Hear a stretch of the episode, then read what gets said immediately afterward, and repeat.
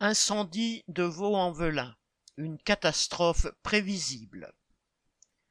L'immeuble du quartier populaire du Mas du Taureau à Vaux-en-Velin, dans lequel un terrible incendie s'est déclaré dans la nuit du 16 au 17 décembre, était classé parmi les copropriétés dégradées, entre guillemets, en attente de réhabilitation. Comme dans beaucoup de quartiers populaires, les habitants étaient abandonnés à leur sort par les pouvoirs publics. Les issues de secours étaient scellées, ce qui n'empêchait pas les dealers de s'y installer, mais a compliqué la fuite des habitants et l'entrée des secours. Comme l'a formulé le frère d'une victime, citation, ce drame était prévisible. Quand on se plaignait à la police ou à la mairie, on nous disait de déménager. Fin citation. Dix personnes sont décédées, vingt-quatre sont blessées, dont quatre grièvement. Mouna, qui avait fui la guerre en Somalie, est morte avec cinq de ses enfants en sautant du quatrième étage. Sans le courage des secours et des voisins, ce bilan aurait pu être encore plus lourd.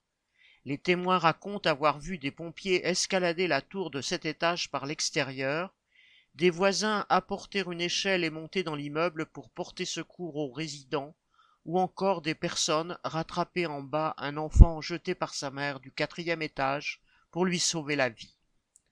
Le jour même, la population de Vaux-en-Velin a initié un mouvement de solidarité pour venir en aide aux rescapés de l'immeuble. Pour ces 38 familles qui se retrouvent sans logement, les habitants de Vaud ou d'autres banlieues se sont spontanément rendus à l'école du quartier, puis dans une salle municipale, en y apportant des denrées alimentaires, des vêtements chauds, des couvertures, des couches ou des jouets. Le lendemain, plus de 500 personnes se sont rassemblées devant la mairie pour affirmer leur soutien aux victimes. En fin de semaine, une cagnotte en ligne avait déjà recueilli plus de 85 000 euros.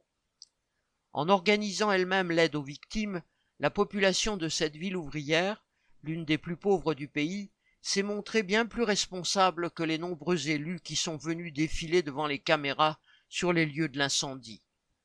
Pas moins de deux ministres, Gérald Darmanin et Olivier Klein, le président de la région, Laurent Vauquier, le député LR de la circonscription, et le président de la métropole de Lyon ont réussi à trouver le chemin jusqu'au mât du taureau.